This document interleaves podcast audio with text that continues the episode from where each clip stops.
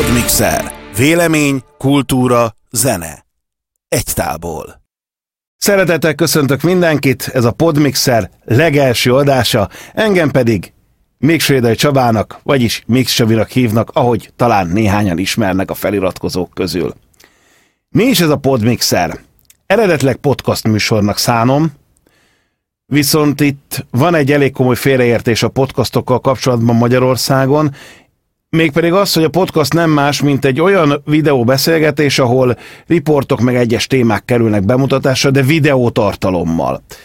Részben én is át fogom venni ezt a sémát, viszont nem egészen. Én igyekszem néhány műsoromban megtartani a podcastnak azt a fontos jelentőségét, hogy megszerkesztett, összevágott, és mindenki számára kényelmes módon az auditív tartalomra fogok rámenni. Így fogok tenni a legelső műsorban is, melyet Tolnaj Panka írónővel fogok elkészíteni. Egy remek beszélgetést hallhattok majd a fantasyról és a könyvek kiadásáról. Apropó könyvek. Az egyik kedvenc szenvedélyem a hangosításon meg a zenélésen kívül az olvasás, és itt sokakban talán fölmerülhet a kérdés, hogy hát hogyan olvas egy száz százalékban vakpali. Rengetegféle módja van, az egyik talán a Móricz Zsigmond Légyó, mint haláli című könyvéből ismert módszer, mégpedig az, hogy valakit megkérek, hogy olvasson fel, és rengeteg időt töltetek együtt magammal vele. Aztán amikor nem tetszik, akkor én is azt mondom, mint az öreg pósolak, hogy na ugorjunk. Szerintem elég gyorsan agylobot kapna az, akinek az idejét rabolom. A másik módszer az itt látható, ennek a segítségével ez nem más, mint a breírás, ami a 18. században kezdett kialakulni Franciaországban, és először katonai titkos írásnak számított. Aztán elérkezünk a 20. századhoz, a hangos könyvek korába, amit egyébként nem vakoknak fejlesztettek elsősorban ki, hanem kamionosoknak és háziasszonyoknak. Aztán persze rájöttünk arra, hogy ez nekünk is remek, hiszen emberi felolvasással és időnként nagyon jó színészi teljesítménnyel olvasnak föl különböző emberek könyveket. Ebből következzen most egy félperces részlet. Glenn Mead Hófarkas című könyvét olvassa fel Virág Tibor. A jelen. Első fejezet. Moszkva. Halottat eltemetni mentem, és a szellemeket föltámasztani, ezért helyén valónak tűnt, hogy a múlt igazságai és hazugságai közötti utazás temetőben kezdődjön. Erősen esett aznap délelőtt a Novogyevicsi temetőben, ahol másodszor temettem el apámat. Az esőtől csöpögő gesztenyefák alatt azon gondolkodtam, milyen ritka, hogy valakit kétszer temessenek el, amikor megláttam a kapun begördülő fekete Mercedes-t. A sír közelében fékezett le, és két férfi szállt ki belőle. Egy középkorú, őszülő halántékú ember, és egy szakállas ortodox pap. A 20. századból vándoroljunk át jelenünkbe a 21. századba, a digitalizáció és az e-könyvek korába. Nagyon szeretem az e-könyveket, korlátlanul tudom őket olvasni, másolni, hallgatni, hogyha úgy tetszik, és pontosan itt van a lényeg, az ugyanolyan gyorsaságú információ jutáshoz, mint amit bárki más meg tud tenni. Itt kompromisszumot kell kötni, ugyanis az e-könyvet szöveges formátumban gyakorlatilag egy gépi hang olvassa fel, ezért nem egészen egyértelmű, hogy én olvasok, vagy hallgatok könyvet. Én szeretem az olvasok kifejezést használni. Akkor nézzünk ebből is egy részletet, és ezzel már meg is ágyazok a vendégemnek, hiszen az egyik regényének az egyik részletét hoztam el a zombi farmból. A terem elnémult. Ez hogy lehetséges kérdezte végül győző. Úgy, hogy több a kiadás, mint a bevétel. Matek. Leventével azonban megtaláltuk a gödör mélyéről kivezető utat nézett a tejfehérőbőrű gazdasági vezetőre gyarmati. Egy kis átalakítással ismét szárnyalni fogunk, úgyhogy hamarosan kibővítjük a farmot jelentette ki, ahogyan azt az igazgató várta, értetlen tekintetek meredtek rá, hiszen a pénzszűke és a bővítés igen csak ellentétes fogalmak. Egy ideje már gondolkozom rajta, hogy nyitni kellene egy kevésbé módosabb réteg felé is, viszont ezt csak is úgy tehetjük meg, ha létrehozunk számunkra valami újat magyarázta tovább. Nem örülök neki, hogy felhígul a vendégkör, de ha továbbra is üzemeltetni akarjuk a farmot, akkor nincs más választásunk. Nem lenne elég egyszerűen csökkenteni a szolgáltatások árát érdeklődő győző. Csak annyira, hogy meg tudja fizetni a felső középosztály is, ha így tennénk, akkor még a rezsit sem termelnénk ki feleltelevente, miután belehult fél hosszú frizurájába, amilyet rajta kívül a 90-es évek közepe óta senki sem hordott. Korom fekete haja és sápad bőre miatt egy kis vámpírszerűnek tűnt, ráadásul még rá is játszott erre a különös szabású és mintázatú sötét öltönyeivel. A vendégeink olyan luxus szolgáltatásokat kapnak a pénzükért cserébe, amelyeket valóban meg kell fizetni. A nem csak arról szól, hogy 100%-os haszonkulcsal adunk el egy amúgy is túlárazott szénsavmentes vizet. Az érzékenyítő percek végére értünk, innentől kezdve tényleg a fantaziké és a vendégi a főszerep. A Podmixer első vendégét fogadják, fogadjátok nagyon sok szeretettel, Tolnai Pankát.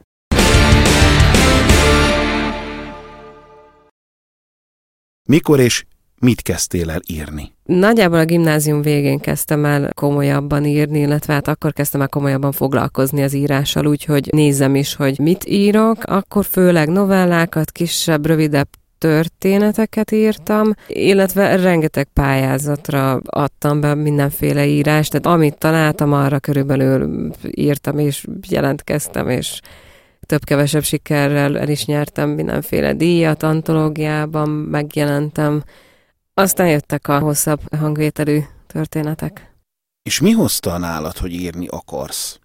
Szerintem az, hogy rájöttem olyan 18 éves korom körül, hogy rockstar már nem lesz belőlem, Viszont a művészet, meg az, hogy, hogy kifejezzem magamat, az mindig is fontos volt számomra, így aztán elkezdtem az írással foglalkozni. Ahogy elkezdtem egyre többet és többet írni, azért rájöttem arra, hogy ez nagyon jó kis, hát nevezzük terápiának is akár, de nagyon jó dolog arra, hogy az ember megértse maga körül a világot, meg kicsit úgy, úgy rendezze a gondolatait. És hogyan zajlik nálad a történet megalkotása? Van otthon egy óriási parafatáblám, amire nagyon-nagyon részletesen föl szoktam tenni egy cselekményvázlatot.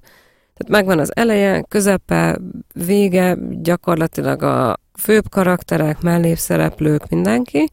Aztán amikor elkezdek írni, akkor borul az egész, és az eleje meg a vége általában marad, viszont a közepe az, az teljesen más lesz, a szereplők neve biztos, hogy megváltozik, biztos, hogy bekerül még néhány mellékszereplő, kikerülnek főbb karakterek, úgyhogy egy ilyen rendszerezett káosznak mondanám ezt. Milyen írásaid jelentek meg eddig, és hol? lehet vele találkozni? Megjelentem elég sok antológiában kisebb, rövidebb novellákkal, illetve amik már hosszabbak voltak, az Erevan kiadónál kijött két ifjúsági regényem, illetve a Delta Vision kiadónál pedig két fantasy. Na és akkor beszélgessünk egy kicsit ezekről a fantazikról. Mik ezek a fantazik, amik a Delta Vision-nél megjelentek? Elsőként a Zombie Farm jött ki, és most szeptemberben pedig az elzárkózás. Akkor most te döntesz, melyikről szeretnél először beszélgetni. Menjünk időrendbe. Jó, akkor nézzük a zombi farmot. A zombi farmmal kapcsolatban ugye eléggé beszédes a név. Nem volt az a veszélye meg, hogy azonosítják a Walking Dead-del? Ugye abból is volt film, illetve jól tudom, akkor képregény is. Igen, abszolút gondoltunk erre, hogy ez lehet egy kis áthallás, viszont ez abszolút nem jelentett problémát, mert a főszövegben is megjelenik már, illetve a kiadó is úgy kommunikálta ezt az egészet, hogy ez egy olyan zombis könyv, ami nem a zombikról szól. Miről is szól ez a regény, vagy kihez is szól ez a regény? Maga a történet a közeli jövőben játszódik Magyarországon. Egy olyan helyzetben, amikor is Magyarország levert egy zombi apokalipszist, és ennek következtében természetesen hungarikumnak nyilvánították a zombikat, és a megmaradt példányokat pedig egy úgynevezett zombi farmra betették, ami egy ilyen exkluzív hotel komplexum tulajdonképpen a nagyon tehetős emberek számára óriási népszerűségnek örvend, rengeteg ember látogatja meg, és ennek következtében teljesen fellendült a keleti régió, illetve Budapesten is kialakult egyfajta zombi turizmus, ami még jobban meghozta a turisták kedvét a látogatáshoz. Ez az alaphelyzete, ahonnan a regény kiindul, viszont a történet maga ott kezdődik, amikor a zombik elkezdenek fogyni ezen a farmon, és az ottani vezetőség pedig úgy dönt, hogy valahogy őket pótolni kéne, viszont innentől kezdve nem árulnék el mást. Annyit talán még beszéljünk róla, hogy azért vannak benne nagyon komoly érzelmi dilemmák, ahogy egyébként a másik regényben is vannak dilemmák, rácsodálkozások, ami az elzárkózás. Egymás után olvastam ezt a két írást, és nekem úgy jött át, hogy tulajdonképpen mind a két regényben párhuzamba állítasz bizonyos érdekeket, vagy akár élethelyzeteket, illetve államoknak, földrészeknek az életét. Ez jól vettem észre? Abszolút, igen. Nézzük akkor az elzárkózást, amihez egy kis kedvcsinálót is készítettünk Pankával. Szerintem bevezetésnek hallgassuk meg ezt. Az újságíró csak ekkor vette észre a kör közepén fekvő, lepellel letakart halottat, aki egyaránt lehetett férfi vagy nő, felnőtt vagy gyerek. A zene hamarosan elhallgatott. Teljes csend borult az utcára. Már nem zúgtak az autók, a troli sem dübörgött, a járókelők sem hangoskodtak, és az éttermekből sem szűrődtek kizajok. Budapest szíve többé már nem lüktetett. Geret arra számított, hogy valaki feláll és elkezdi méltatni az elhunytat, aztán megnyugtatja a jelenlévőket, hogy a szerettük egy jobb helyre került, hogy a hiánya fájni fog, de ő már nem érez fájdalmat, hogy meglelte a saját békéjét. De nem mozdult senki. Frida viszont újra gitározni kezdett, és ezúttal énekelt is. Egy olyan dalt játszott, amit Geret jól ismert. Egy olyan dalt, amit talán az egész világ ismert.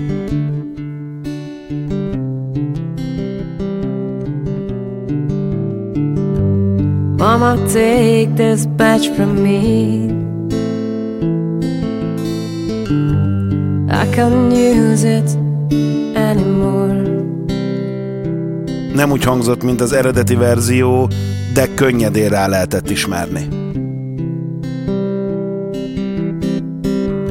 It's getting dark, too dark to see. Feels like I'm knocking on heaven's door. Geret karja liba bőrössé vált. Frida teljességgel megbabonázta őt, képtelen volt nem ráfigyelni. A nő halkan énekelt, érces mély hangjába azonban óriási szenvedély és lélekrengető érzelmek vegyültek. Egyre többen és többen néztek rá, és egyre többen és többen találtak vigaszt a lényében. Minden hang a szíve legmélyéről jött. Knock, knock, knocking on heaven's door. Knock, knock, knocking on heaven's door. Knock, knock, knocking on heaven's door.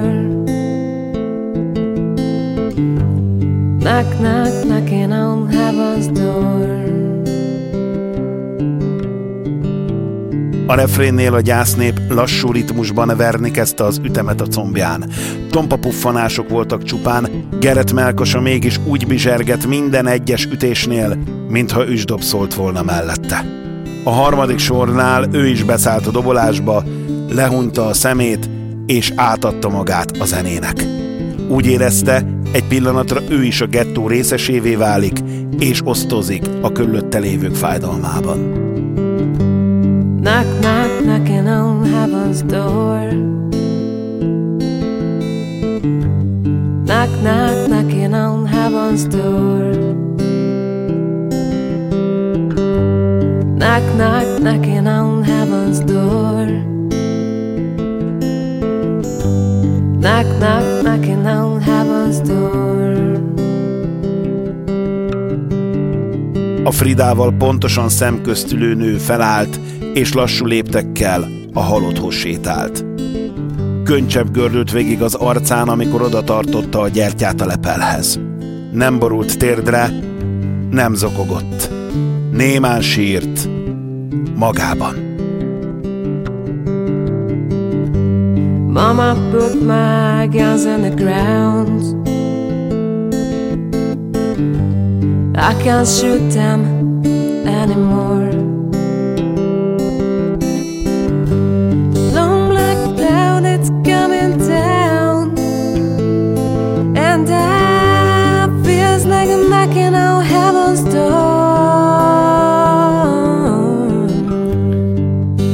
Emberként álltak fel az égő gyertyát tartó gyászolók, és szinte egyszerre gyújtották meg az elhunyt alá halmozott száraz galjakat. A tűz hamar fellobbant, a méteres lángok bekebelezték a tetemet. Belekaptak a hajába, égették a karját, a lábát, elemésztették a leplet.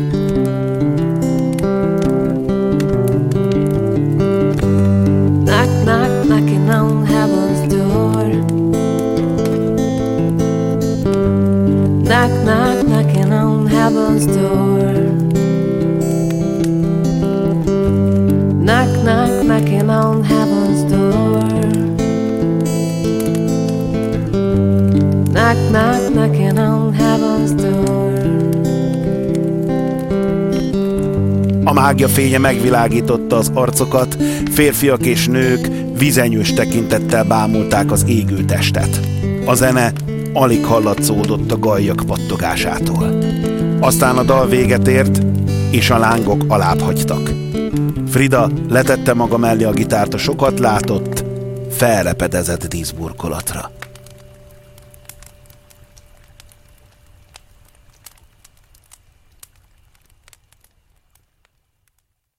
Tisztelet, fegyelem, egység, ez látszik tulajdonképpen új Magyarország felirataként.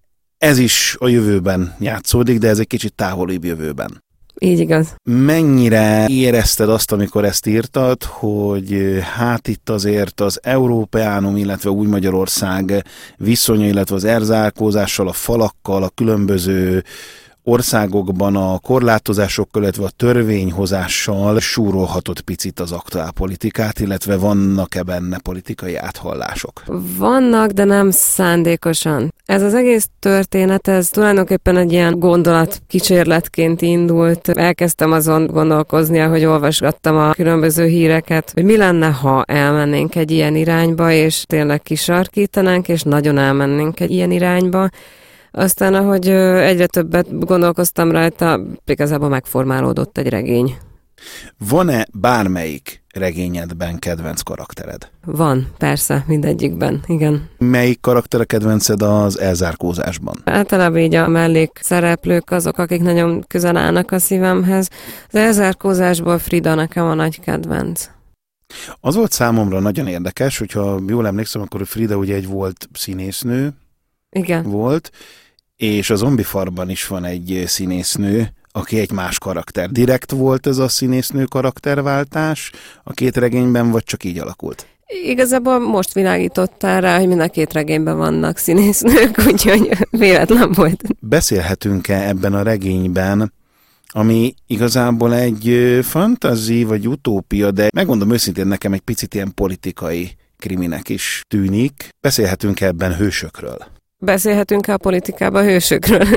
Igen, viszont itt ugye a politikával szembe mennek azok az átlag emberek, akiknek korábban oké, hogy írtak róla, de olyan túlságosan a politika alkotásához és egy ország vagy akár a saját életük tényleges megváltoztatásához eddig nem volt túl nagy közük. Geretet mindenképp azért hősként lehet elkönyvelni, bár nagyon-nagyon törekedtem, hogy ez ne egy fekete-fehér könyv legyen, amiben megvannak a jók, megvannak a rosszak, megvannak a mindenkinek a tiszta motivációja.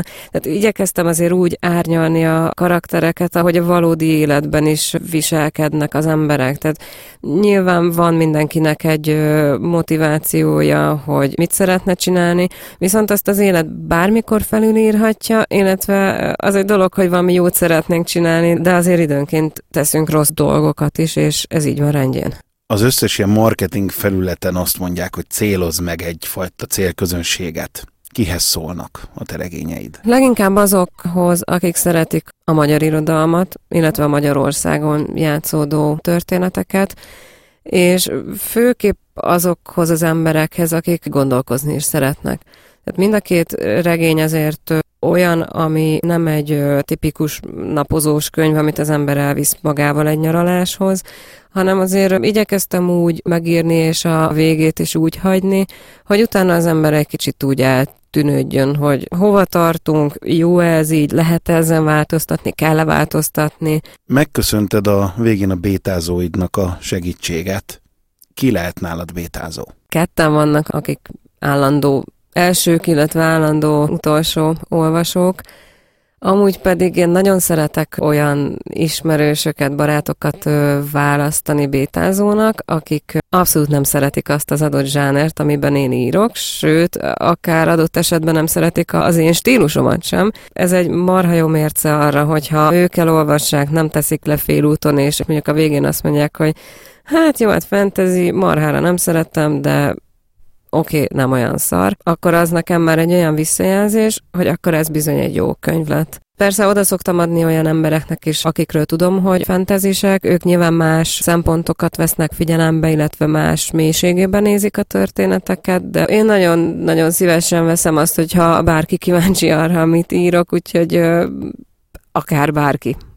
Amikor bármelyik írásodról mondanak véleményt, akkor azt ö, megbeszélitek, vagy elfogadod, vagy nem fogadod el, vagy ez hogy zajlik egy ilyen bétázás? Elküldöm a szöveget, és utána kapok vissza egy írásos vagy néhány sort, vagy egy kicsit néhánynál több sort, annak azért jobban szoktam örülni. Mindenképp kell nekem egy fél nap, egy nap, hogy rendesen feldolgozzam, hogy miket kaptam kritikának, hogy úgy tényleg átgondoljam, hogy mire vonatkozik. Megsértődni, meg csapkodni, meg hisztizni nem szoktam. Volt olyan időszak, amikor nagyon-nagyon rosszul tudott esni, hogyha bárki is azt mondta, hogy mondjuk az a vesző rossz helyen van, tehát ilyeneken képes voltam megsértődni. Ez már elmúlt. Tehát abszolút tudom azt nézni, hogy a szöveg az nem én vagyok, tehát nem engem bántanak meg ezzel, hanem tényleg a szöveget véleményezik. Legtöbbször azért beszélgetni szoktunk róla, tehát ilyenkor azért elindul egy folyamat, hogy én is visszakérdezek, felmerülnek még kérdések, meg én mindig kíváncsi vagyok például arra, hogy aki olvassa az adott regényeimet, hogy ki a kedvenc karaktere. Úgyhogy tőled is megkérdezném, hogy az elzárkózásban például neked ki volt. Nekem az elzárkózásban, megmondom őszintén, a parancsnok.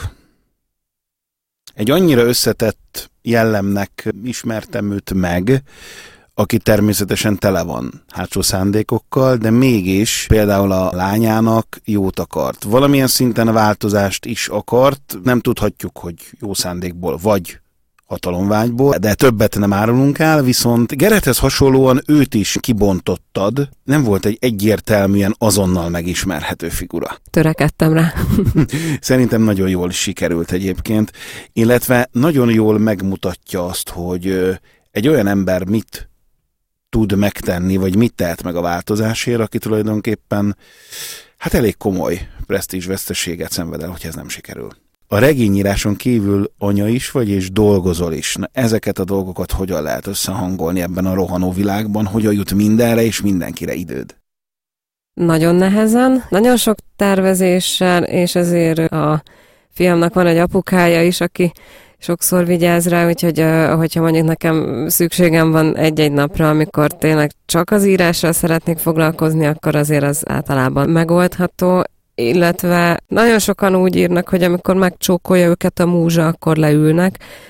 Na, ez nálam abszolút nem működik. Én kihasználom azokat a fél órákat, órákat, amiket így el tudok lopni a napból, és olyankor veszem elő a füzetet, és tényleg csak az írásra koncentrálva, kizárva az összes social médiát, a zenét, a mindent. Olyankor tényleg csak az írással foglalkozom, és így tulajdonképpen lehet hatékonyan írni.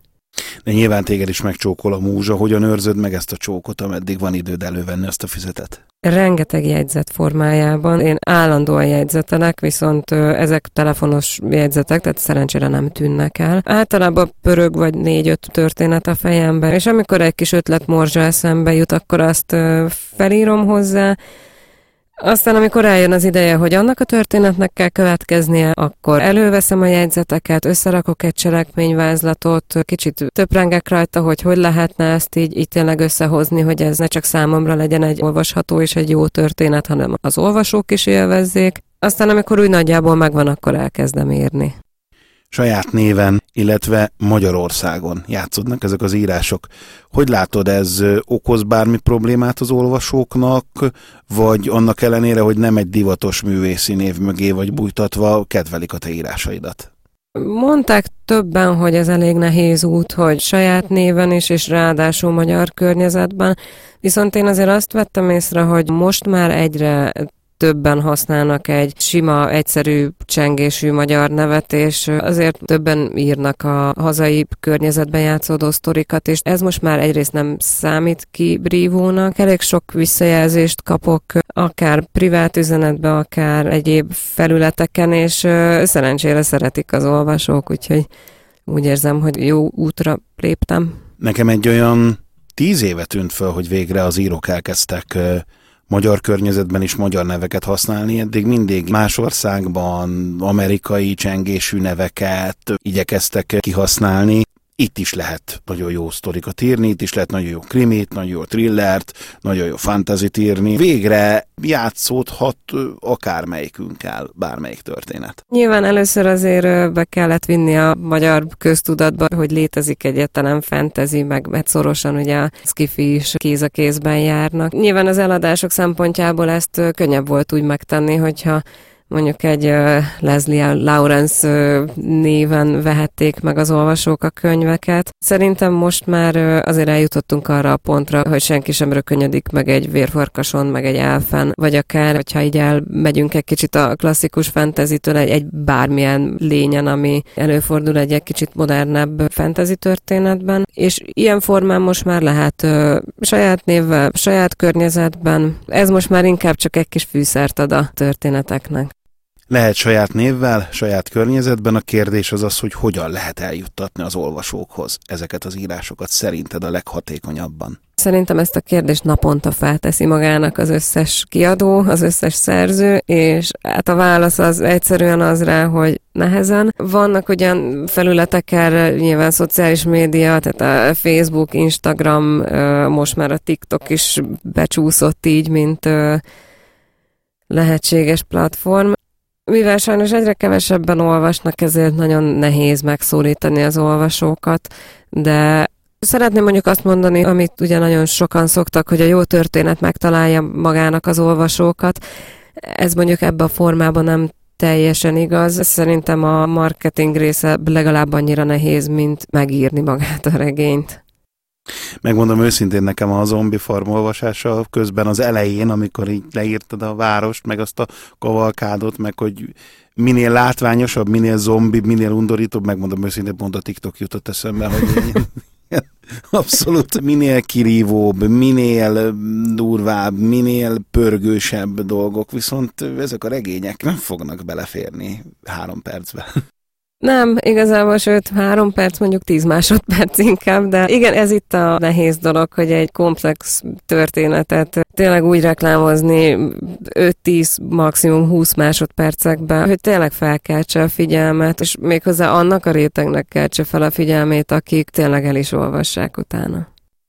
Alkottok a fiatal írókkal egyfajta közösséget, egyfajta szövetséget? Én inkább baráti társaságnak mondanám. Vagyunk egy páran, igen, tehát vannak ilyen csoportok, szoktunk is egymással beszélgetni, mondjuk főleg online, tehát úgy a legegyszerűbb ezt a az egész írásos dit megbeszélni. Régebben csináltunk meg mindenféle ilyen írástechnikai feladatokat, játszottunk a szavakkal, voltak ilyen kis heti feladatok, általában mondjuk nyilván ezeket viccesre vett tettük. Ezek most már egy picit úgy háttérbe szorultak, nem igazán ez a lényege a beszélgetéseknek. De hogyha az ember elakad, akkor persze tök jó, hogy van kitől kérdezni, van kitől véleményt kérni, és hát ők nyilván ugye olyan emberek, akik benne vannak ebbe az egész folyamatba, és tudják, hogy hogy működik egy kiadás, egy regény, és ők azért hatalmas segítséget jelentenek.